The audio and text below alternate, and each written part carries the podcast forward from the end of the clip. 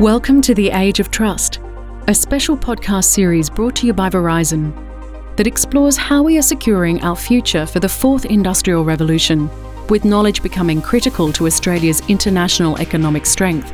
This podcast series explores themes that challenge the productivity of knowledge workers with secure and reliable communications. We discover the explosion in remote working and connectivity and how organisations will need to manage, secure, protect, and organise intangible assets such as systems, processes, IP, data, personal information, corporate information, and even competitive knowledge. Get ready for the new age of trust by Verizon.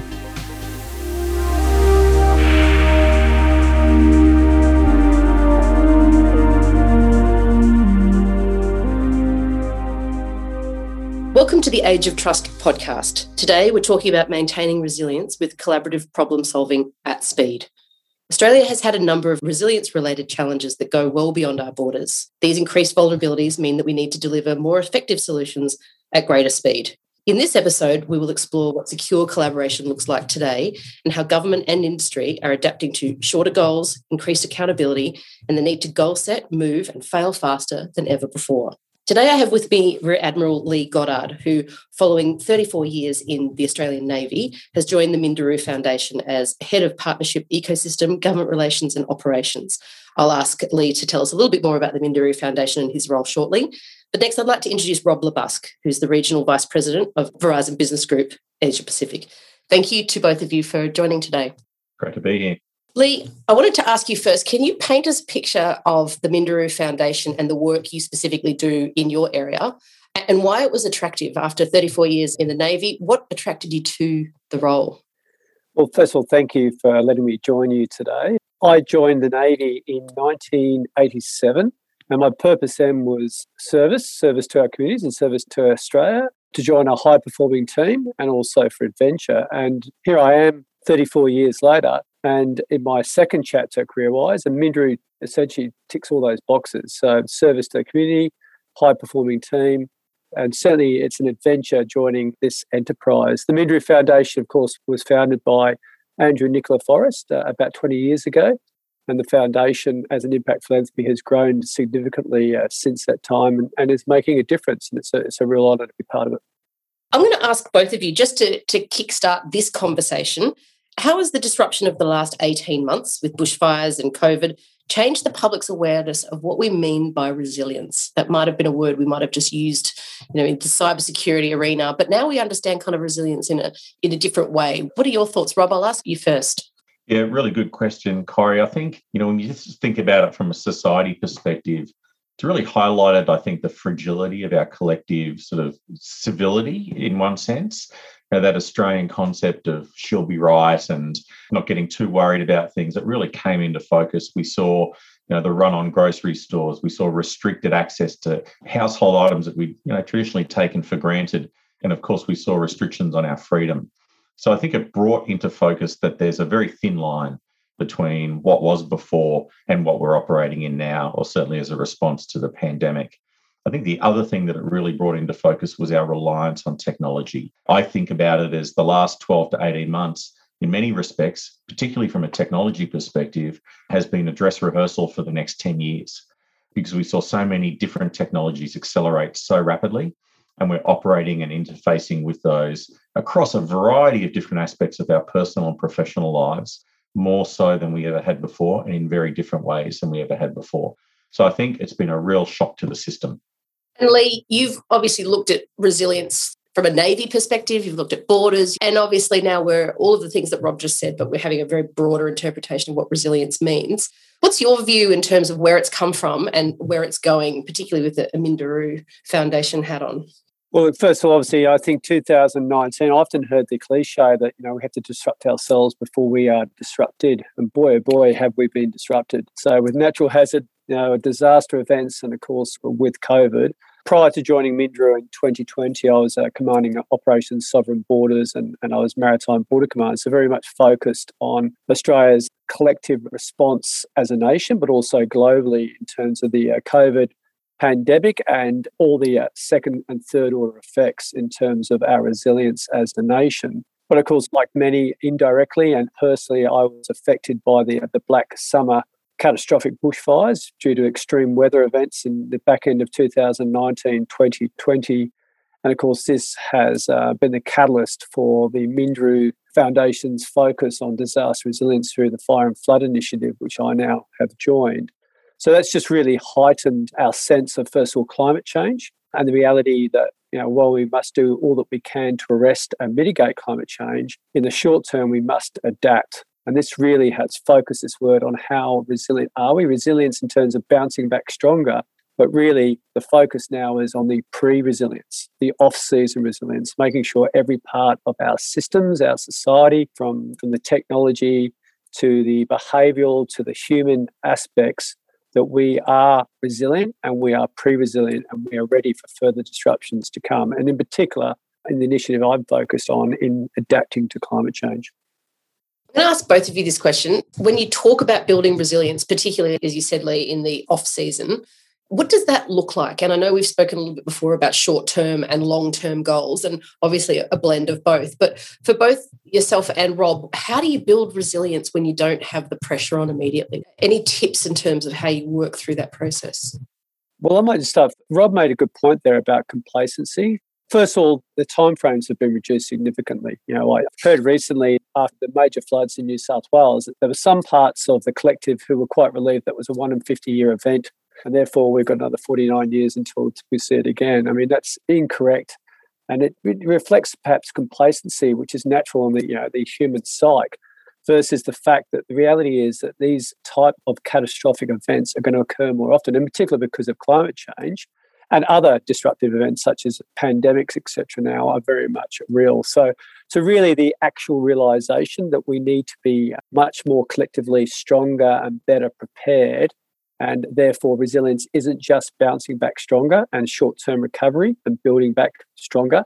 It's actually about the off-season I'll just make one other comment. When I first joined the military, what, 30 years ago, we would often talk about the high risk weather season, and it was almost in your diary from about October till about March each year for about five months, generally aligned with the uh, Northern Australian cyclone season. They're really, to be frank, even though I talk about the off season, a high risk weather season now in Australia is all year round. We need to be prepared. You make a really good point there, Lee. The, the concept that we talk about a lot is you never rise to the occasion you know when the pressure's on or when you have extant circumstances you default to your level of training and preparedness. And so when we think about particularly in cyber ops preparation is everything. It is really your first line of defense from cyber criminals and a large scale hacking event. So from a technology perspective as we were speaking about corey one of the things that you need to be conscious of is the balance between level of preparation and the processes and, and systems that you set up to respond and making sure that it's not just compliance that you're looking at, but they're actually actionable programs and systems. So, certainly in the corporate sector, we oftentimes come along when we're called in to help an organization respond to a large scale technology event, a cyber event, or otherwise. Processes and systems for recovery and response exist, but they simply don't work. They haven't been tested in the off season, as Lee mentioned. And then you see a default down to a level of disorganization that adds to the disruption that the organization is already suffering from. So the difficulty then as a partner is then quantified. So preparation is everything. And the balance between that, risk, and certainly operational efficacy is really important. So, Lee, I want to ask you a little bit about some of the kind of ambitious goals of Minderoo and specifically the area you work in. I think there's some headlines about extinguishing fires within minutes.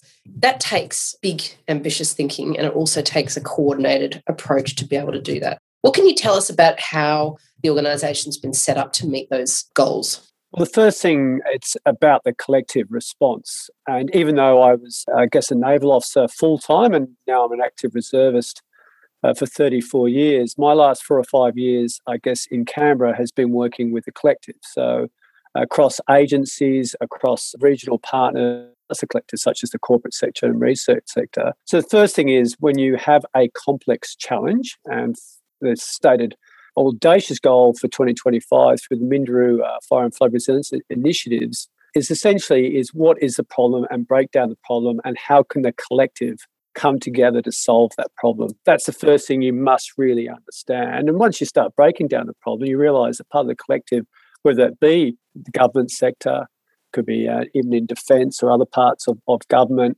it could be the intelligence sector, it could be the corporate sector, the research sector, the innovation sector, the NGO, the impact philanthropy sector. Who's actually working on say a, a, major problem you break it down into 70 problem sets. Who's actually working on parts of those problems? How if they already started how do we lift them up? If we haven't started how do we start? And who are the right parts of the collective to work through it? So one example would be with the Minderoo Fire and Flood Resilience Initiative, it's Fire Shield. And the audacious goal is by 2025, and that's only four years away, that we will be in the position to essentially put out and deal with any dangerous fire in Australia within one hour. So immediately, how that's the identified problem, that's the uh, goal, and you start breaking down the problem. And of course, some of the initial problem sets are our Earth observation, our sensor management, our situational awareness, the actual systems such as drones and satellites and retardants that actually would deal with a fire. You start breaking down the problem, working within the collective who is best placed to lead on innovative technologies, some revolutionary, some evolutionary.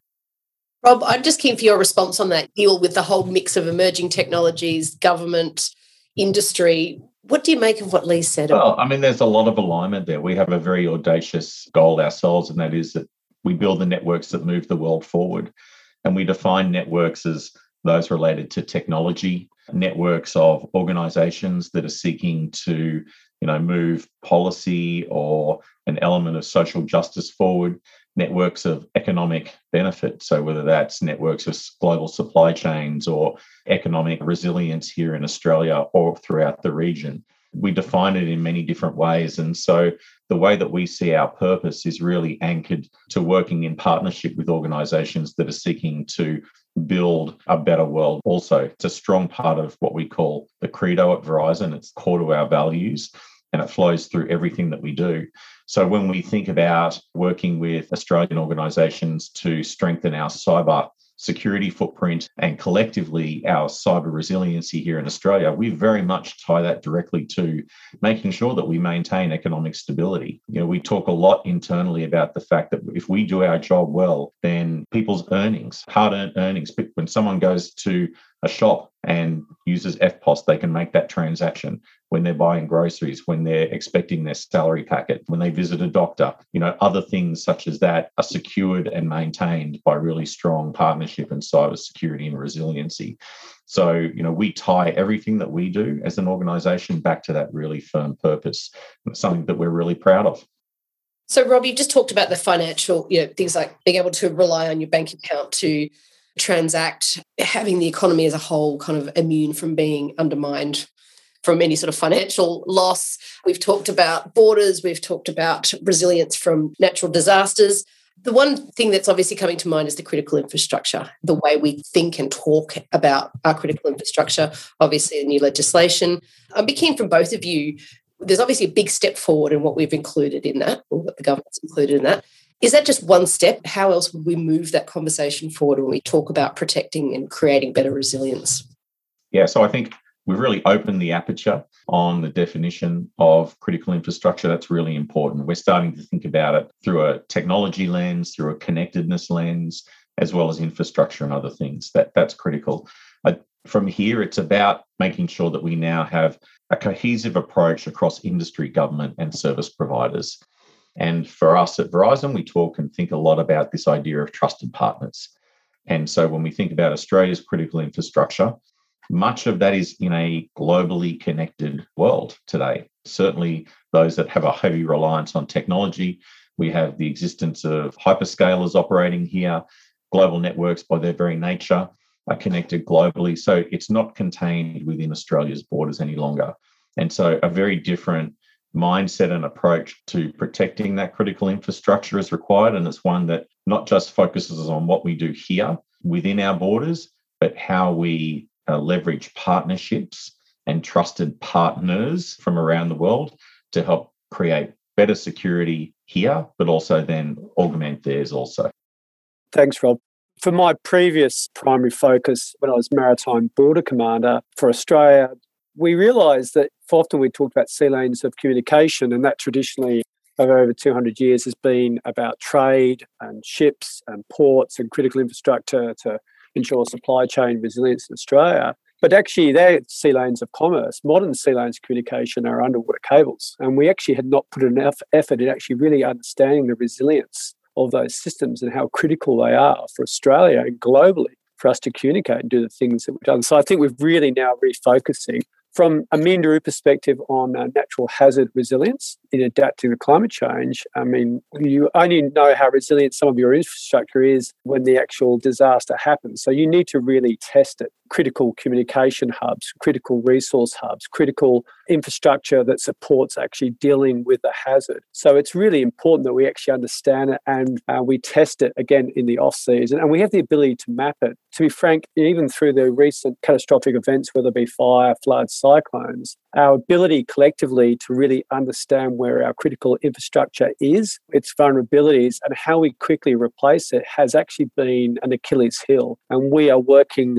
with the system and through and with partners to identify this. One thing that we have focused on in Minderoo, and we've got a wonderful uh, team of, of, data science specialists, of course, uh, Adrian Turner, course, former CEO of Data 61, is really focusing on data harmonisation and national data coordination to provide knowledge to support better decision making, information sharing, to enable community leaders and leaders at all levels to actually really understand where the critical infrastructure and where the critical weaknesses are in the system so we can prepare for, respond to, and not be caught out as we have in previous situations. You mentioned the the cables, the underwater cables, and moving from the depths of the ocean into space know, Rob, we've had conversations about space before, but and you mentioned Earth observation before. There's a bit of hype at the moment about the space and the promise it will bring, but also from a resilience perspective and our ability to understand what those kind of networks look like that will support all these sort of autonomous vehicles and what is it that we need to be planning for and thinking about when we're talking about you know resilience and space. I don't know if anyone wants to tackle that. Yeah, absolutely. Look, uh, Earth observation is one of a number of critical things that we need to actually achieve to work towards the 2025 goal of extinguishing a fire, a dangerous fire within one hour. From my previous national security experience, uh, you know, I know that we can detect a flare in a country anywhere on the globe. We can actually detect a periscope, you know, in the middle of the ocean. So we now need to transfer those technologies and you know, whether it be low orbit satellite technologies or other current technologies, so that we actually can potentially not only detect a fire within one hour and do something about it, potentially detect a fire at inception. And these technologies, I think, already exist, and there's evolutionary steps, but there's also revolutionary steps here. Some some really innovative ideas about how we can improve Earth observation to deal with natural hazard disasters. And um, this isn't five or ten years away. This is 12 months away, and we need to focus on it now. I agree with Lee. You know, the opportunity that sort of commercial space, let's call it, or, or space expansion offers for innovation in Australia is really significant. And I think the other thing that we need to accept is the technology is accelerating far faster. Lee referenced 12 months instead of five years. The rate of innovation and development itself is accelerating in time also. So we're almost seeing this logarithmic growth in terms of innovation and opportunity in that space. Uh, so that's tremendous because it creates a, a, really great asset for us to build other innovative solutions, such as what the Minderoo Foundation is doing and other organizations. What it also does is increases the attack surface. Uh, so the more connected machines, devices, the more technology we have out in the wild, so to speak, the greater the opportunity for uh, some sort of cyber attack or threat. And so, as we grow and get all of the positive benefits from the technology and advancement that we're doing in that area. Similarly, we need to make sure that we're growing our overall cyber security posture and making sure that we're focused on how we protect that really valuable asset and make sure that when we create these technology platforms of one shape or another that uh, that are somehow operating in space that they're highly secure as well. I want to just build on another comment is in Australia, we tend to self deter. We tend to constrain ourselves when we are, I think, have more innovative technology, uh, brighter minds, and uh, revolutionary ideas that we give ourselves credit for. And that's why the collective, as I mentioned before, whether it be the corporate sector, the research sector, the philanthropy sector, or, or the government sectors, we need to actually not constrain ourselves, let it all come up. Having recently been to Lot 14 in South Australia and seen the Smart Sats uh, CRC, and other innovative technologies, I have got no doubt within 12 months we will make significant leaps. And we have to because adapting to climate change is not a two, three, four, 10 year program. It's actually a six month iteration. We need to be adapting uh, as we move through. Right at the beginning of the conversation, we talked about the shift around COVID or uh, the bushfires and how you know a sense of urgency or things have changed when you were both talking, obviously, how do we maintain the sense of urgency or the sense of ambition to push some of these things through? And you've both talked about evolution and revolution of technologies. Well, we know we have, you know, 5G here, we have the satellites, and we're talking about space. How do we make sure that that kind of energy isn't just in those little pockets, but we can adopt it across all of those sectors that you've mentioned? For us at Verizon, it's the idea of trusted partners and bringing those organizations together. So prior to pandemic for many years. We run one of the world's largest mobile phone networks in the United States.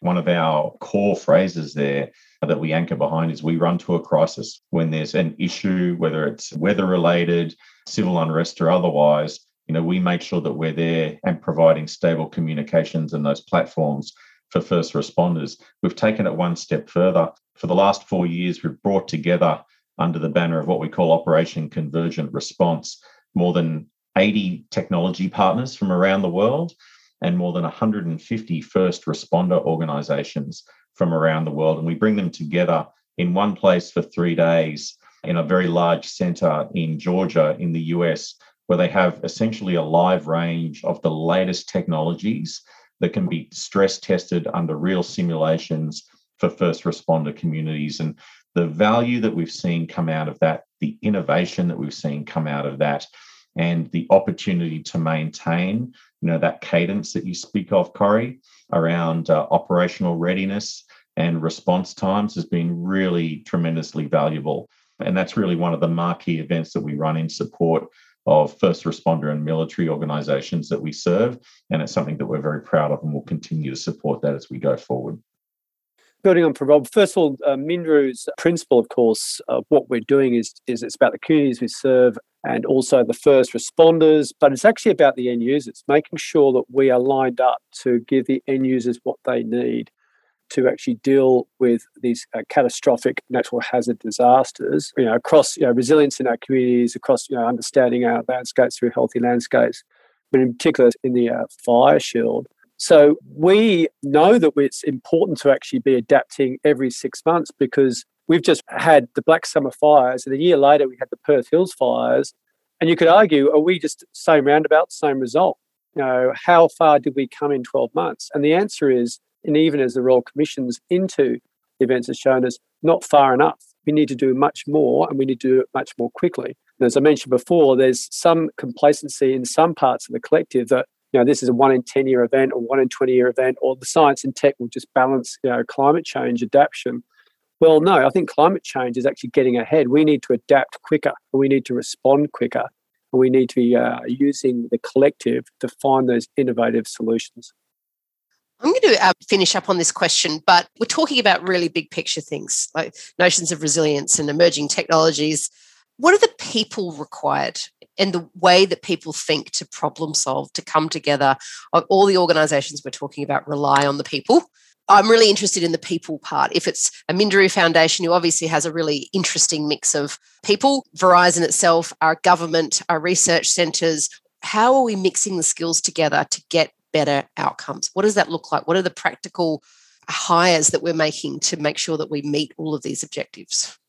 You need diversity of thought and diversity of point of view more than anything else, and that can come from such a broad range and a broad palette, Corey. And uh, you know, certainly that's something that we talk a lot about, not just under the construct of our diversity and inclusion programs as a corporation. They're really important, but really more broadly, our approach to solving complex technology problems and challenges as well.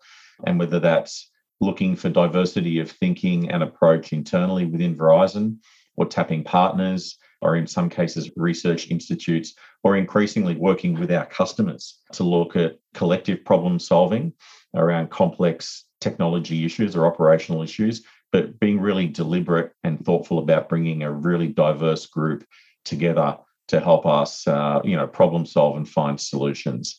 And that, I think, is a skill and a structure is something that can be replicated across many different types of organizations, large and small. And I think that's part of the key to building that long term resilience. Lee?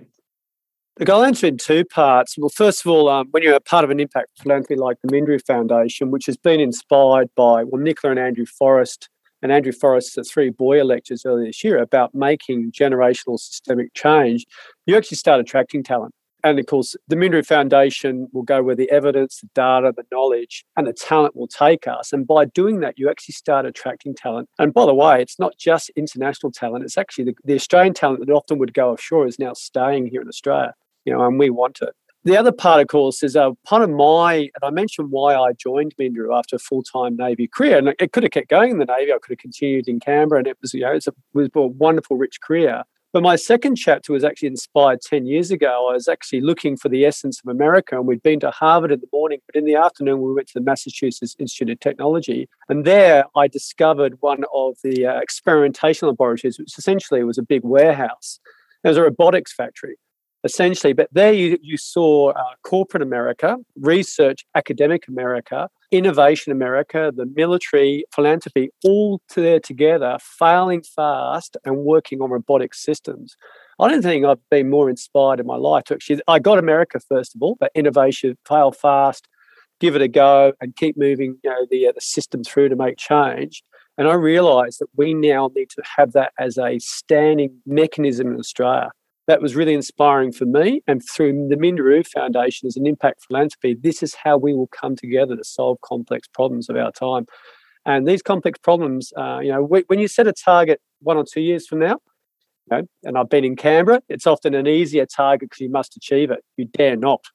Or if you set it 30, 40 years, you can push it out. But when you set it three or four years from now, and you you might be an impact philanthropy, but you have a kind of corporate reporting structure every three months, you've got to make a difference and you've got to make progress and you need the collective to make progress so i think that's part of the way that we'll actually start to solve these, these uh, complex problems Thank you both today. This has been a, a, really big conversation, but I've had lots of light bulb moments. I've really enjoyed talking with you, Lee. And as always, Rob, a fantastic discussion about resilience, what it means, and the sense of ambition. Thanks to both of you for joining us today. Thanks a lot, Gary. Thanks. Great to be with you.